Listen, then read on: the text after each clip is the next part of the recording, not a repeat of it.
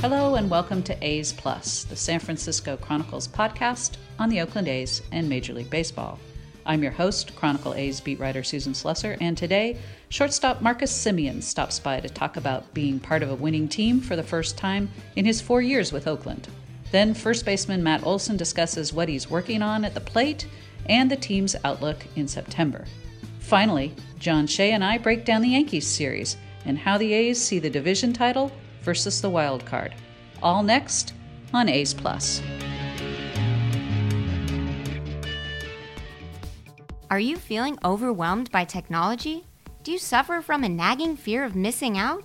Join Chronicle Managing Editor Fernando Diaz as he talks to a panel of industry experts about the effects of technology on privacy and ways you can protect yourself. It's Chronicle Chats at Herbst Theater on September 17th. You can purchase tickets at sfchronicle.com slash chats. Joining us today on A's Plus is A shortstop Marcus Semien, who of course is local and played at Cal. Uh, Marcus, what's this year been like for you after being here for three last place seasons?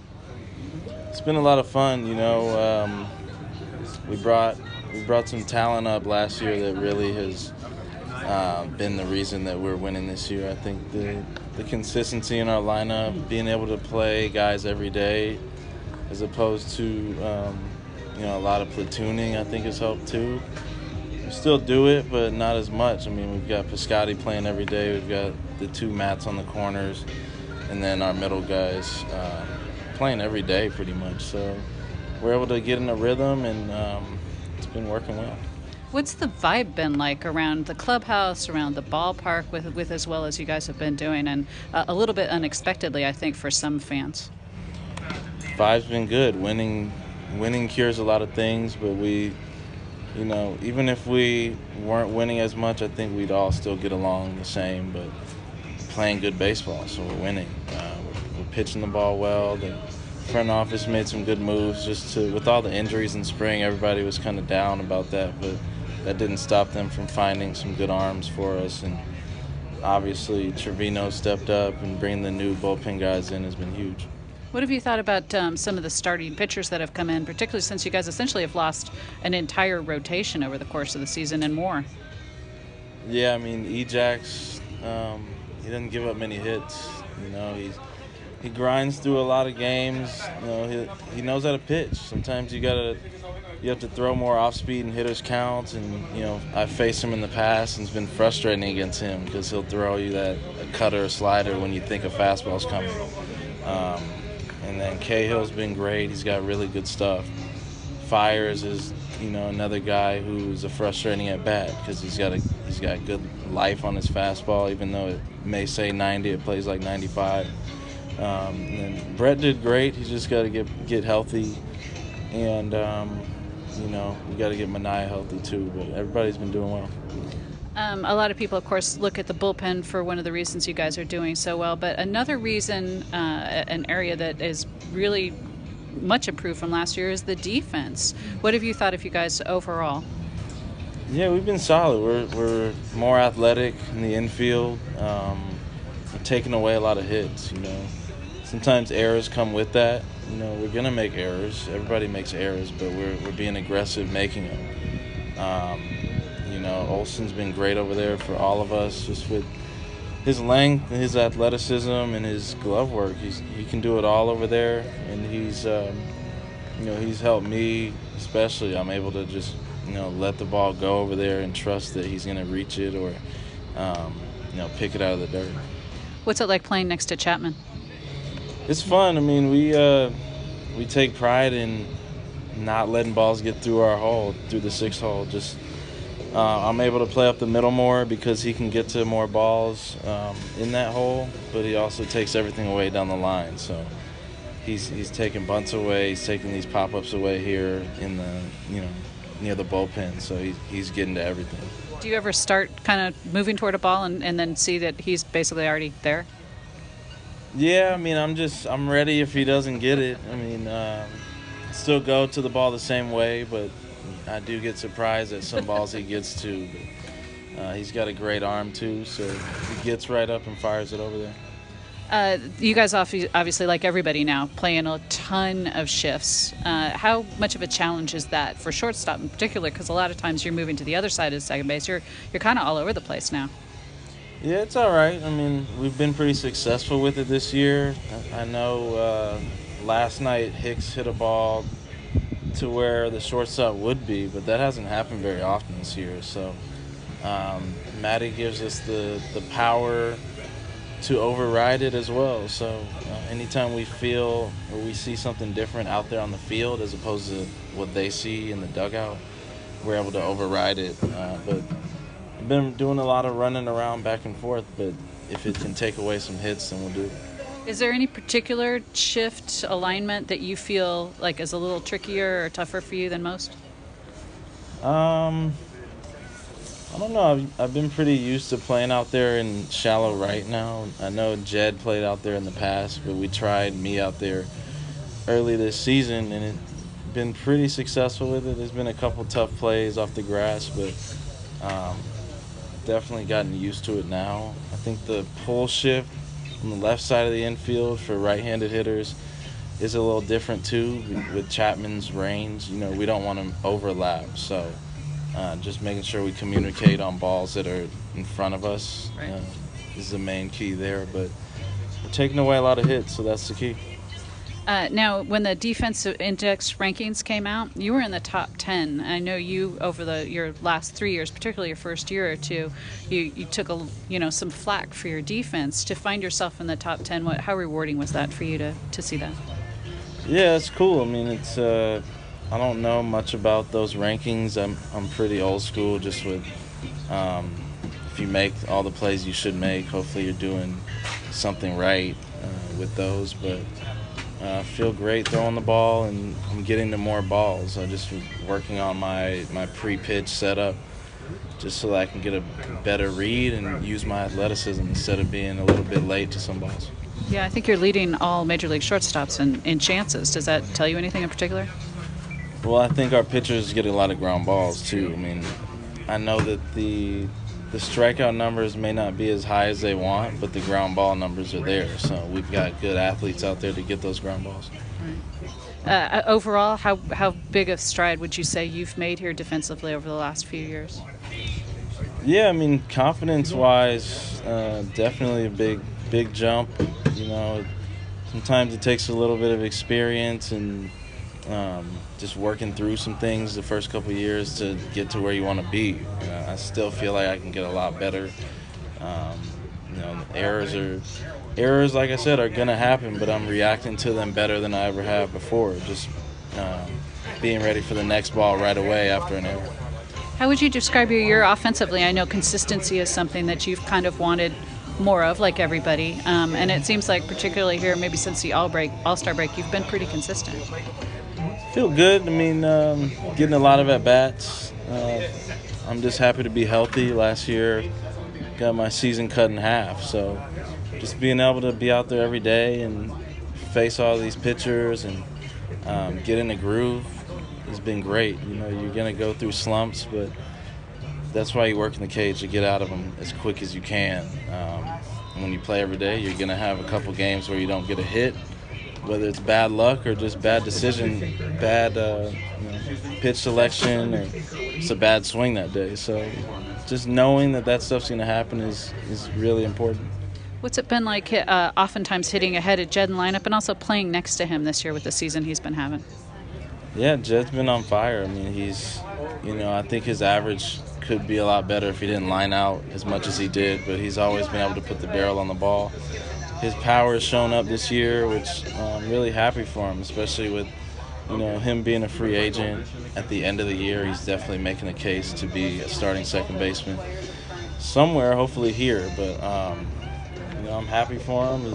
He's, healthy. He's you know, he's looked good. When he's healthy, he, he, produces, and that's what he's been working on. How do you feel like you guys set up here for this last sort of three, three and a half weeks?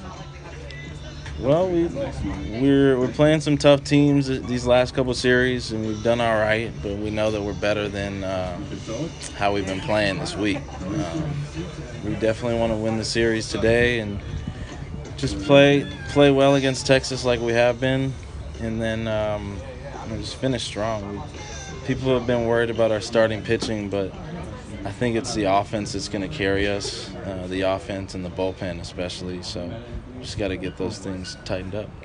Sounds great. Thanks so much for joining us, Marcus Semien. All right, thank you.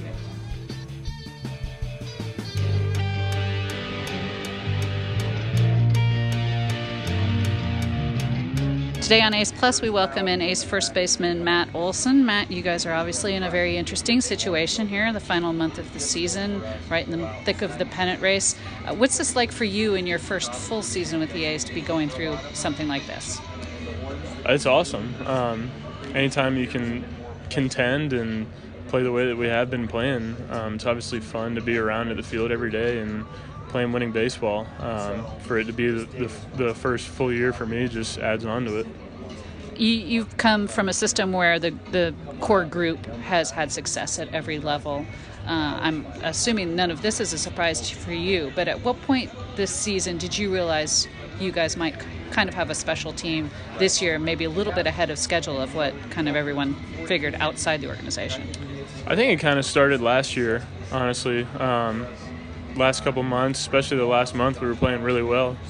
Um, obviously, there were, you know, a few holes here and there, and and um, you know we knew that there everything wasn't shored up. But um, as it things started on playing this year, this off season, when we got to spring, we realized you know that we had a talented group, and um, you know just didn't come out to the best start, but you know wasn't terrible, and then you know, we just caught fire there and added some more pieces, and uh, you know, it, it, became became a thing.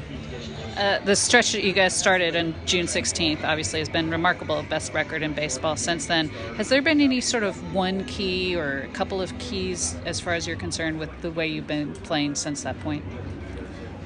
No, I don't think so. Um, I think that we have at any point, any game, any guy can can be the guy that wins the game for us. Um, I think everybody's started to realize it, and uh, you know we're not counting on one guy to go out there and, and knock in three, four runs a game um, in order to win. You know, there's games we go out, we score 10, 15 runs. There's games that we score two, and our pitching holds it down. Um, you know, we've just been an overall team playing complete baseball games, and, and that's why we've been successful.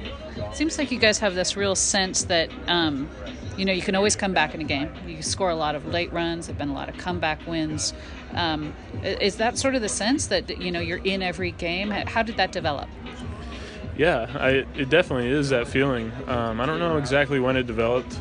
Uh, you know, I remember specifically coming back in Houston against Giles and um, maybe Rondon after. I forget who they brought in after, but uh, you know we had kind of felt it before, but to to do that in Houston against a solid division rival. Um, you know th- that just kind of took it to the next level, and and we know that we are very capable of having big innings. So um, you know if we're ever down four, five, six, seven runs, you know we don't get too beat up about it, and uh, just try to chip away, see if we can get a big inning, get back in it. You guys obviously have had a, a number of starting pitching injuries this year, start, starting even before the season um, during spring training with losing Cotton and Puk. Um, what are your thoughts on the way everybody that's kind of come in since then has performed and, and been able to keep you guys in contention? It's been unbelievable, um, especially the guys that have been going up and down and you know it, I think sometimes it goes unnoticed. It's not an easy thing by any means to be traveling back and forth, uh, not knowing if you're going to be pitching for Nashville or Oakland your next start. Uh, you know, it's it's definitely not easy physically, and it's it's even harder mentally. So for those guys to stay prepared, and obviously the guys that we brought in, uh, Brett and Trev, and those guys, they've been pitching unbelievably, and uh, just a whole group effort.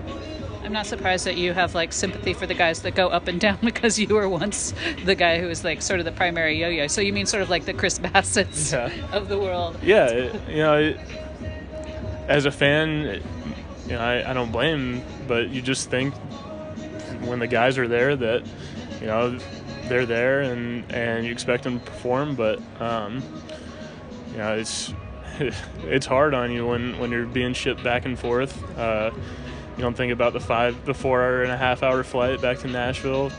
Uh, you don't think about the jet lag. You don't think about you know coming up and immediately expecting a performance in a big league level. Um, you know, there's just behind the scenes things that uh, go into all of it. So for those guys to perform the way they have is impressive. Yeah, and I, especially Bassitt seemed for whatever reason it seems like he always has a flight canceled somewhere, so he's always having to like go through some weird connection. Right. That poor guy. I'm sure you had your your share of those too. Now, what how what's your impression of your own season? How would you describe your own season? I know that one thing that you wanted was sort of more consistency, and that's been a sort of a, a back and forth thing for you. Yeah, um, for me personally, this year has been definitely definitely a grind. Um, there hasn't been there hasn't been a time, maybe like you know a week stretch where I just felt like my swing has been perfect. Um, you know, I, I, generally have more of up and downs than the than the next player, um, but that's just kind of how I've always been for some reason. You know, when I'm hot, I'm hot, and when I'm cold, I'm cold, and uh, you know, I'm trying to obviously level that out, but haven't really haven't really felt that super hot at any point this year. Um, but you know, same sentence to to step back and be it where I am now, first full season hitting 240 with you know, a decent amount of home runs. Obviously, would like to have a little more RBIs, and you know, it's it's not too bad. I always want better, uh, a little bit of a perfectionist as far as that goes, but uh, sometimes kind of got to take a step back and look at the bigger picture. Is there anything in particular you work on when you're trying to like say get into a groove or find a little bit more of a good rhythm? Well, yeah, I, I mean, there's no one specific thing, um, but in order to get to that spot, you know, it, there's parts of the swing where I can tell that like that's not right. Um, you know, I go back to video of last year a lot because of how I felt. Uh, you know, last year was just so effortless for me. Uh, felt like I was doing nothing at the plate, and obviously that's not that's not the case for the majority of this year, and you know that's not the case most of the time. Um, you it's know, it's, it's yeah, exactly. it's a tough game, but you know the goal is is to get to that point and uh, you know just been tinkering with things, trying to play around, get that feeling back, and see you know what mindset of of what I'm doing in my work at the plate gets me back to that spot.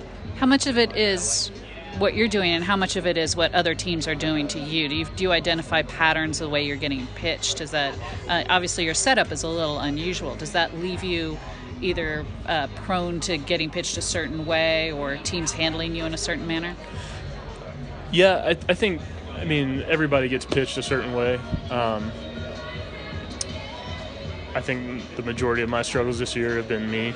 Uh, I've missed a lot of, of pitches over the plate and expanded the zone a little more than I generally do. Um, you know, and that's just that's a product of, of not feeling great for the, the, whole year and and you know trying to make something happen, trying to um, you know do something instead of letting it come to me. And you know it's just natural. Obviously, when you're struggling, you want to get out of it. You want to go get that hit to to you know get you on a roll, but um, sometimes it, it, works in the opposite direction and it, wor- it works against you. And I feel like that's that's what I've been doing for a lot of the year, and uh, you know, finally pulling the reins back a little bit, at mixing in a few more walks. Uh, you know, shrinking the zone a little bit and, and getting back to what I do. The one thing that I think has surprised some people this year has been your defense, which is I know you've always taken a lot of pride in it, and I think you've probably been underrated as a defender. But I think people are starting to notice this year. Is it do you, do you kind of find that that people are talking to you a little bit more of, about your defense and noticing it a little bit more? Yeah, I get a few more questions about it. Um, like you said, it's something that I've always had pride in. Uh, I think first basemen are kind of viewed like the offensive line of football sometimes, where you know you only you only realize them when they give up a sack or uh, you know if you only realize if if I don't pick a ball or, or something like that. So that's that's outside you know the game. Um, I think infielders and, and everybody else in here appreciates um, you know my abilities over there and you know I just I love to be able to, to help guys out. I think that's the biggest thing. Uh, obviously, you know, making the plays at first when it's hit to me is big, but uh, it's honestly first base isn't that tough as far as ground balls when you just got to basically knock it down and, and get to the bag. But when I really I really like getting the chance to, to pick a ball or um, you know save those guys from an error, save our pitchers from extra pitches. What's it like playing in an infield with uh, such good defenders, but particularly Chapman, who's, I mean, you've, you've come all the way up through him, through all the levels, and you've seen him, but he is really just spectacular. Yeah, I, I've, I've run out of words to say about him, honestly. Um, you know, he's incredible. His, his lateral movement for a third baseman is like nobody else. Um, obviously, you see the arm. He just he makes plays that aren't normal, and uh, he's he's definitely a big part of, of the winning that we've had. Do you just kind of feel when you when the ball's hit to the left side that you just have to be ready for anything with him over there? Yeah, first started playing with him. You know, you see a ball scorched in the hole. You, maybe wasn't getting over to the bag as quickly because thought it was going to be a hit, and you know he he dives and gets up and it's coming at me 98 miles an hour. So uh, I've learned to to not give up on anything on that left side or and uh, you know just get to the bag. That's a good idea. Now, with, how do you look at the stretch run? Obviously, you guys have a, a little more than three weeks left, um, and, and what do you sort of envision with this stretch run for you guys? You've got through this very long stretch. Um, you know, you've got this this Yankee series here, and you finally have a day off, and then the schedule. You know, it's uh, still major league teams. It's not necessarily lighter, but it's you're not playing teams that are in contention um, the way you had been constantly for about the last three weeks. Yeah, this has been a tough stretch. Um, not only 20 straight physically, but you're playing mentally exhausting games. Uh, Seattle, Houston, and these guys all back to back to back is um, definitely a grind. You know, we're going to approach the last three weeks after this the same way. Uh, you know, take care of business when we when we should, and uh, just see what unfolds. Sounds good. Thanks so much for joining us, Matt Olson. Thanks, Susan. It's time for the Shea Plus segment of the podcast. John Shea, the Chronicles wonderful national baseball writer, joins us. John, you got to see uh, some of the A's series against the Yankees. Obviously, a big one, potential playoff preview. In fact, probably likely uh, playoff preview, since right now that they would be the two teams pretty firmly in the wild card game. Well, what were your impressions of the of the series overall? Hey, wait a minute! Aren't they going for the division here? They are. Are you saying the they can't division. catch Houston? They are. Actually, I have a big story coming out uh, Friday's paper in the Chronicle that uh, has quotes throughout the clubhouse and comments on that exact topic. That the uh, you know, what, what, are they just happy to be here in the postseason? Is it division or bust? And uh, anyway, so yeah, the the story of the Yankee series is the A's won two out of three and uh, gained a little bit of ground. I mean, they the the loss was the bullpenning game, and uh, um, that worked out fine. But the uh, the hitting two hits and the back end relief uh, was not good, and those are the two areas that usually are really good. They often carry the day. But winning two out of three was a huge statement. Um, I mean, what, three and a half game separation with 21 to play, and you know maybe next time the A's see the Yankees if they do in that wild card, whether it's in the Bronx or at the Coliseum. You know, you might see you might see Judge. You'll for sure see Gregorius back in the in the fold, and and and yeah, so you you'll have uh, you'll have uh, the Yankees more at full strength, and I guess the the the big issue is who would pitch. That's all. That's always the uh, the, the the talker coming. You know, it's a one and done. It's uh, if if you lose, you go home, and you know by all uh, uh, you know all all arrows point to to, to Fiers for, for Oakland the way he's been pitching, including in the, the capper Wednesday. But uh, I thought it was you know maybe Severino who, who who would pitch for the Yankees, but he's he's not pitching like a number one. So that's that's uh, something to watch. But you know, for now, I think the A's it's all about the division. Yeah, what, what were the responses? You you have me intrigued now since I have not yet read your story. What I'm guessing most guys would say, yeah, sure, we got we've got to go for the division. Yeah, you're right, and a couple of people uh, even higher than that. A couple of people talking World Series, and th- this is not a. Th- those two words are were, were, not part of the question.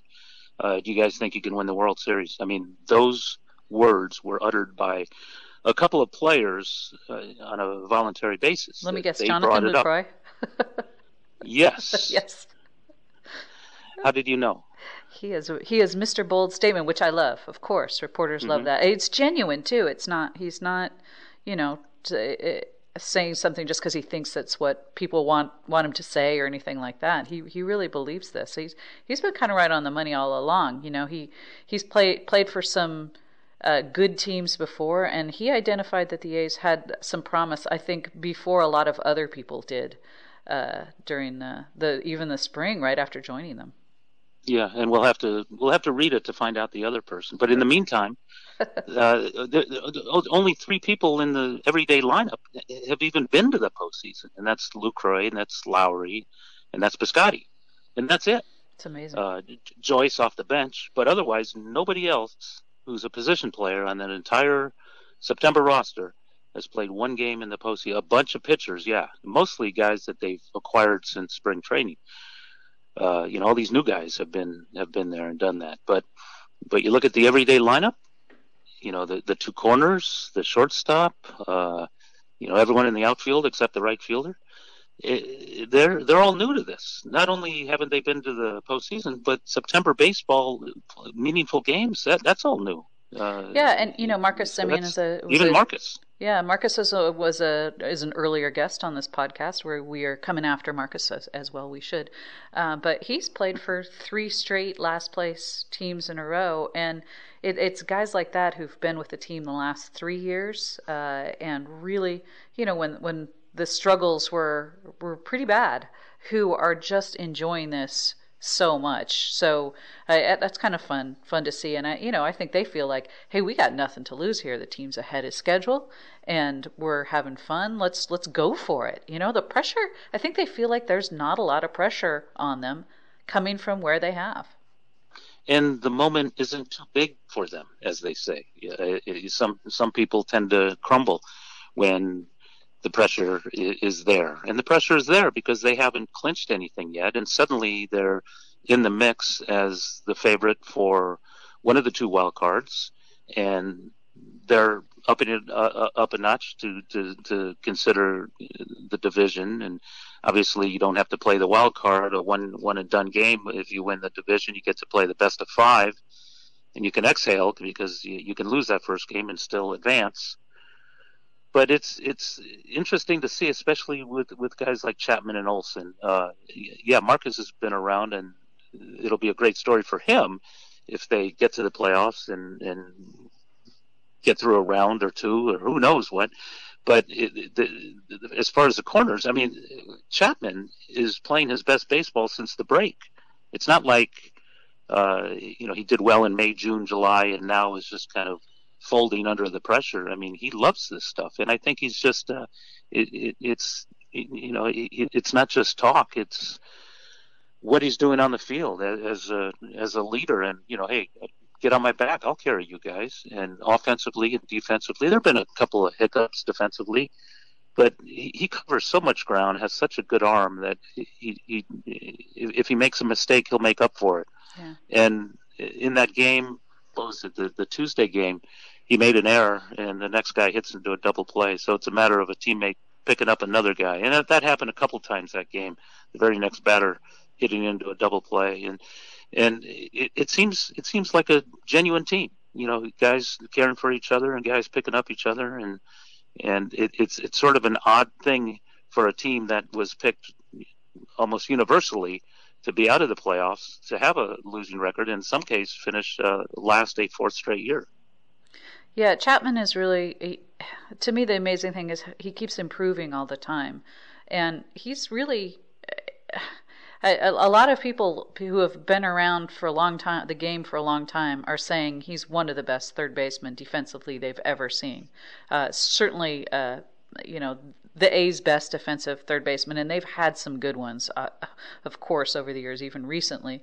But uh, I think we're going to start talking about him in terms of one of the best all around players in the game, not just the A's best player, which I, I clearly think he is. A, I mean, we could talk about a bunch of different guys as the A's potential MVP, uh, and there are several who are deserving, but he's got the most talent on the team. He is off the charts. Uh, you know, when you look at some of the numbers, we could be talking about him as as uh, Bob Melvin said on the podcast last week, like like kind of a Mike Trout kind of player. He's got that that sort of ability.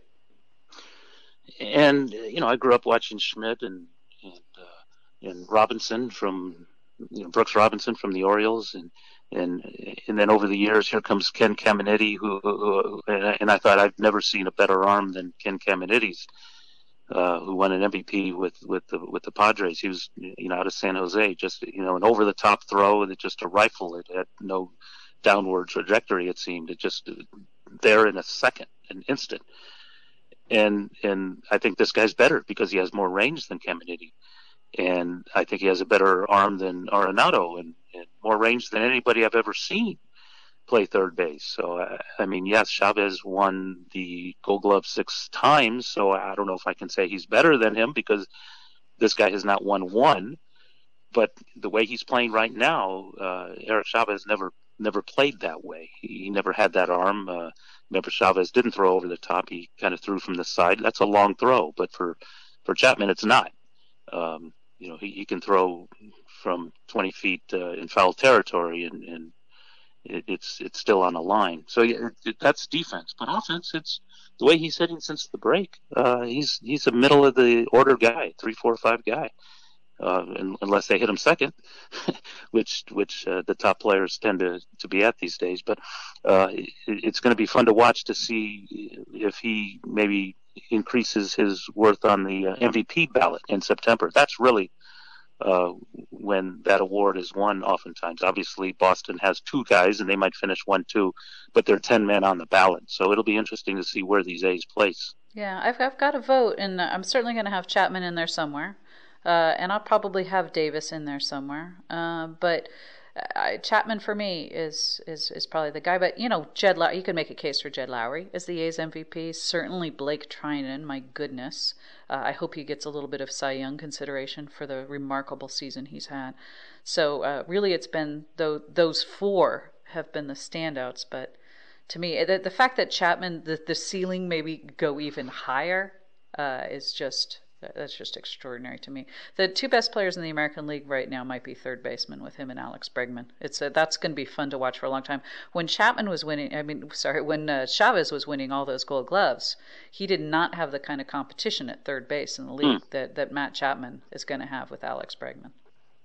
And I, speaking of MVP, yeah, Treinen is the main reason they're 50 and zero in games they led after seven innings and Davis is Mr. 40 40 40 and and you said it all about Chapman, but my pick is Lowrie. I mean, Lowrie has done it from the very beginning and he he might have been a guy who made these young players believe that this is all possible. Uh, Lowrie's not a great defensive player, but I think he's playing his best defense that I've ever seen. Yes. And it helps to have Olson at first. Just get it in the somewhere to him, and he'll scoop it or jump for it or stretch for it. And that's why Semien's playing his best defensive ball with the comfort of uh, that he doesn't have to go too far in, in, into the hole because Chapman's going to pick up everything in the five six hole, and you just get it near Olson, and he's he's gonna he's gonna he's gonna get the out for you. But Lowrie is is um, I mean he's he was the all star. He was the guy who, uh, as was Treinen, but but Lowrie the the everyday player, and the A's as we know, have not had many everyday players become, you know, all stars over the past uh, you know, half decade or decade, except for that 14 team when the whole roster made it. But uh, I, I, I, w- I would I would go with Lowrie. I mean, he, I, he might not even show up uh, among the top 10 in, in MVP voting, but I think he'd be my guy because uh, he meant so much to this team on and off the field. Yeah, that's a really good point. The, the young players take after him. We've we've talked about this before. I think I've said all year. This is a team of Jed Lowries. It's Jed Lowrie's team. He's put his ta- stamp on it. You know, very professional, great at bats. The the younger guys really follow him. They they pay attention to his routine. They they kind of emulate him, and that that's not a bad thing at all. It's great. Very methodical. Maybe not the most colorful uh, necessarily guy in the world, but uh, he's going to give it his all, and he's going to to just be the ultimate professional. And I, I really do. I think that that's a good thing. Nine Jed Lowries. You go back to the whole Moneyball. Nine Scott Hatteberg. So if you got nine Jed Lowries, that's that's pretty good. If that's the approach they're taking. And in the story that uh, is coming out or already came out Friday, depending on when you hear this, he was the one guy in the clubhouse. He's so day to day hour to hour, pitch by pitch, that he would not commit to, yes, we're going for the division. Everybody else I spoke with, yes, we're going for the division. That is so you know. Forget the wild card. And it, it's like, hey, you got to remember what got you here. You can't reach too far too quickly. You got to live live for the day, live for the moment. And it's like I, you just I said okay, and it, it's funny because he was the first guy I spoke with. I said okay, well maybe that's that's going to be uh, maybe he got to everybody and and the next guy is going to say the same thing well the next uh, six seven eight guys i spoke with all said uh, Yeah, you got to go for the and- division. Come on, Jed. go for the division."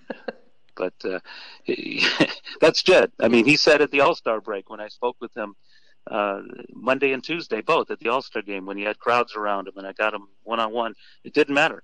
It, it was all these guys can't forget what got them there. Yeah. and what got them there was working the old cliches you know do what you got to do today give it your best effort per at bat. You know you can't look too far ahead. You can't say we're going to pass the astros we're going to win the world series. But uh, you know these these are humans. They like to look ahead. They like to you know plan big and they like to think big and their goals are you know to to not just get to the wild card and that's what they talk about in the story Yeah, he's he's as level-headed as they come, and you know I think uh, you, people would look at him and say he's a future probably front office guy, but to me I would love to see him manage because because of that quality.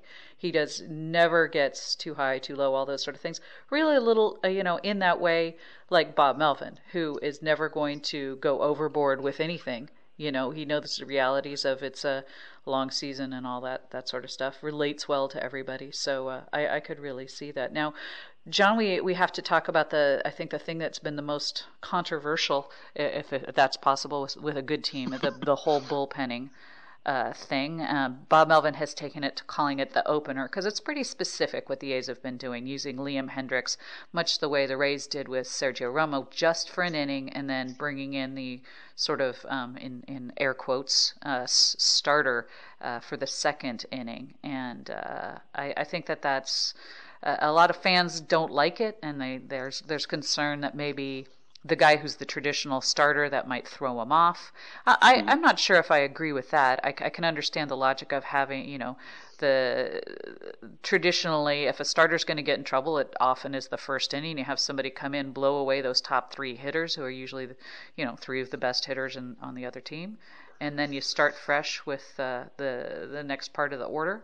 I, I, I can see it. It worked once. It did not work uh, the first time, but then Liam Hendriks stayed in for the second inning this Yes. the first time.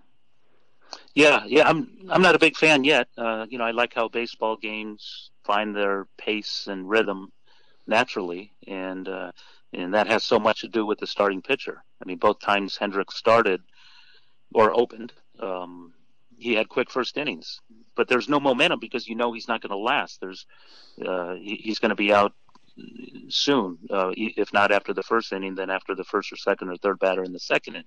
He'll be out of there in a hurry, and then you know you go into eight or nine pitchers later and four hours later the game is over but there's uh it, it, it's sort of forced it's predetermined Yeah. and you know the front office or the manager whoever you want to say it- it puts together his entire bullpen before the first pitch so th- there's no there's no f- process of feeling out the the the the, the, uh, the opponent and and pitching um you know, to their weakness or strength. It's just okay. You got the third, you got the fourth, you got the fifth, and I mean that said, the A's have little choice because they only have what three starters: uh, Fiers, Jackson, Cahill. Who else am I missing? I mean, Anderson's coming back soon. Right. Um, with Manaea out, and I, I guess my big question is, if you know you're doing this to prevent the starter from facing the lineup a third time around, and as we all know, those stats the third time around tend to favor the hitters much more than the first or second time around the lineup. You've seen them. Uh, the starter is more, maybe more fatigued. Um, he, he could be exposed. So if you know that, and you know, say Daniel Mengden is your normal starter, but he'll go, you know, the three or four innings. If you know Mengden has just three or four innings in him, why not start him? Let him go three or four innings, and then use this killer bullpen the last six innings. So the relievers are used to going, you know, the fifth, the sixth, the seventh, and then build from there. Because using Hendriks, as we found out in the second inning of the first time they bullpenned, um, it, it, there's just a whole bunch of clutter. I mean, Mengden had no idea when he was going to come into the game. He was up and down three times in the bullpen, waving that. I mean, he's like Zito to me. He his routine is very complex. It's not just a simple "I'm going to throw ten pitches and get out there."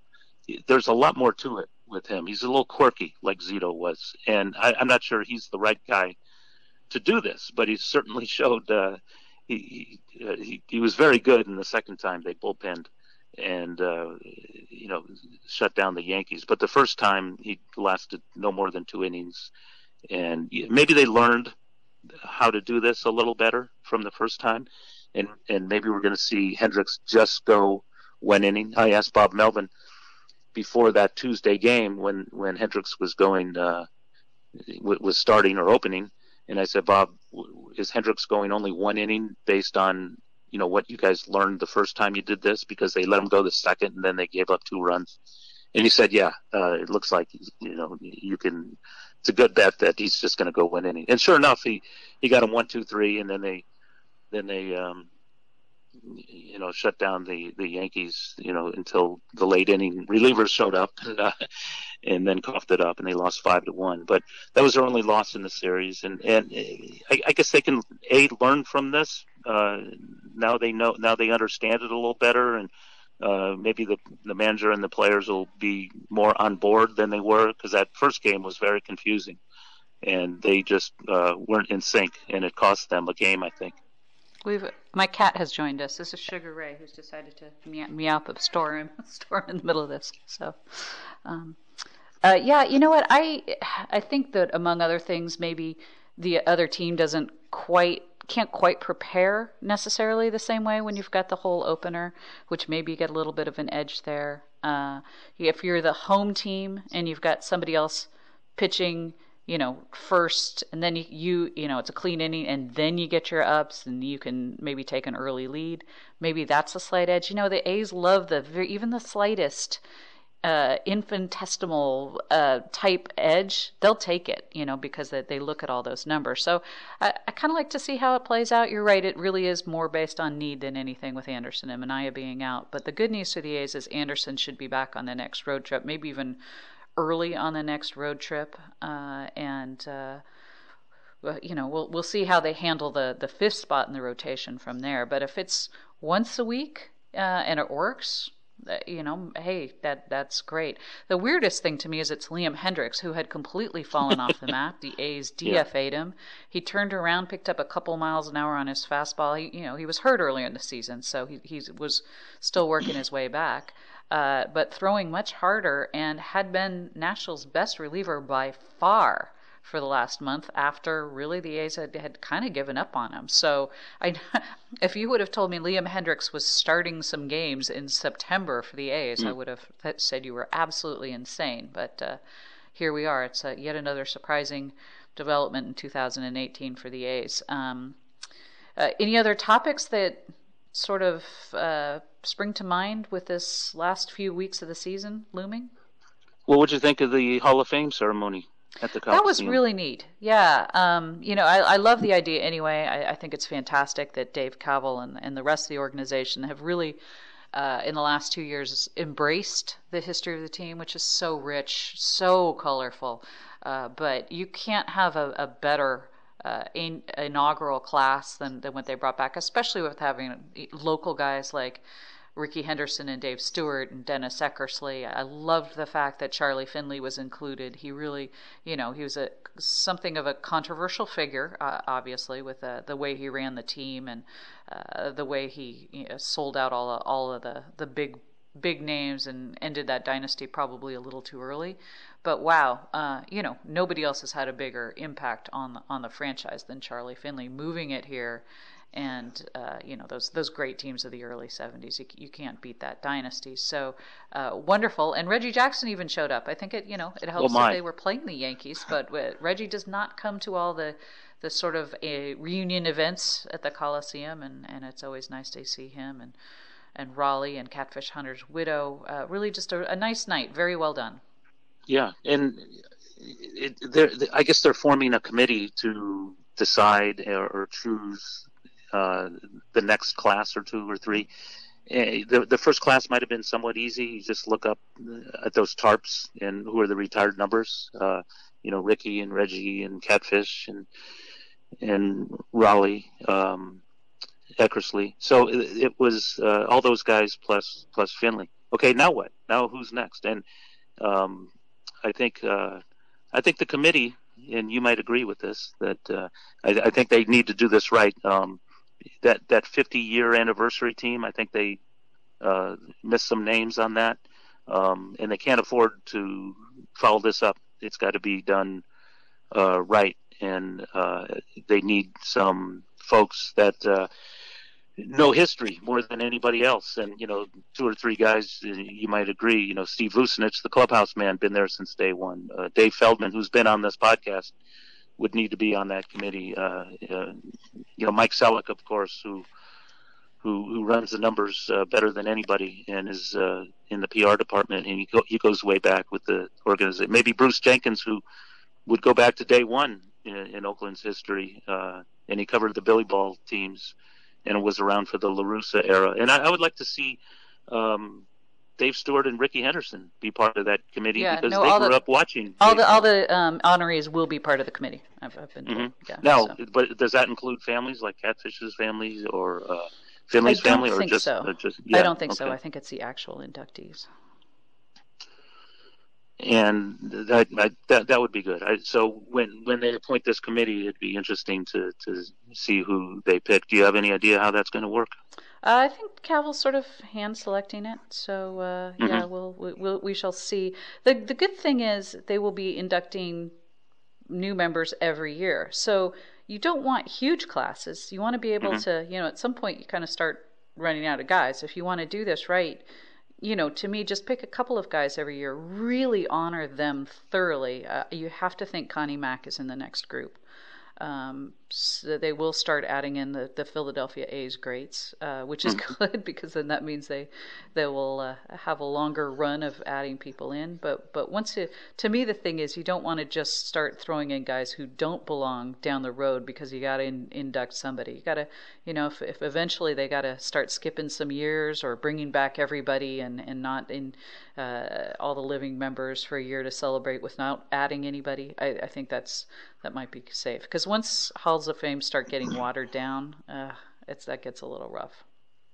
You're right, and I think I think they kind of put this together in a hurry. Uh, it was just a couple of few weeks ago they sent out a press release, and they didn't know exactly what they would give away that day, or w- what this committee would be like, or what the future would hold, and and uh, it turned out very nice. Um, but I, I, I think uh, I, I think a, a, bigger deal could be made of it next time, whether it's press conferences to, or or um, maybe doing it early in the season to to you know not in the pennant race and and you know making sure a big crowd is out there. I, I don't know how many people were there when they were speaking. It didn't seem like it was too full at that point, but. Um, yeah, I, I, you know, it's it's a learning process, and to their credit, they wanted to do a lot of stuff in the 60 uh, year anniversary or 50 year anniversary season, and uh, they certainly did. But but now they can kind of exhale and and may maybe make a bigger deal of it uh, in future years. Yeah, and if you if it's smaller, if it's say two guys per year, or you know maybe one you know deceased member and two living guys or something like that, then you can really focus. Like you're you're exactly right. If you have a press conference much easier with say two guys. So um, the the whatever they do, I think you know it's all great. And the the fact is, when they do get a new stadium, they will be able to have a physical Hall of Fame. Dave Kaval's already been so good about finding things from the old Shibe Park and uh, Philadelphia Athletics memorabilia to put up in the Shibe Park Tavern. I think that that's going to probably be a pretty great endeavor. You know, having seen the A's new offices and some of the things that they've put in there, uh, you know that's going to be a pretty neat museum. Well, John, uh, we will talk again very soon. We always have lots to talk about this season. Uh, I'm sure that that will continue. At some point, we've kicked around the, the idea of you, me, and Dave Feldman all sitting down for a, a group discussion uh, for a Shea Hey slash uh, Feldy Follies. Uh, Let's do it. Yeah, that'll be that'll be fun. That might have Feldy to go for an hour, I think. So uh, that would be that would be good, and we could get his his thoughts on the Hall of Fame too, because you know he's got them. Uh, we will talk soon. Thanks, John Shea. Thank you, Susan.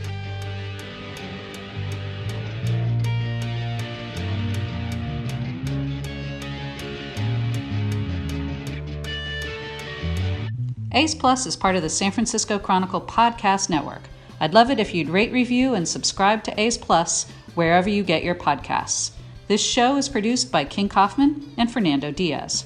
For more A's coverage, follow me on Twitter at Susan Slusser and get all of our coverage at sfchronicle.com.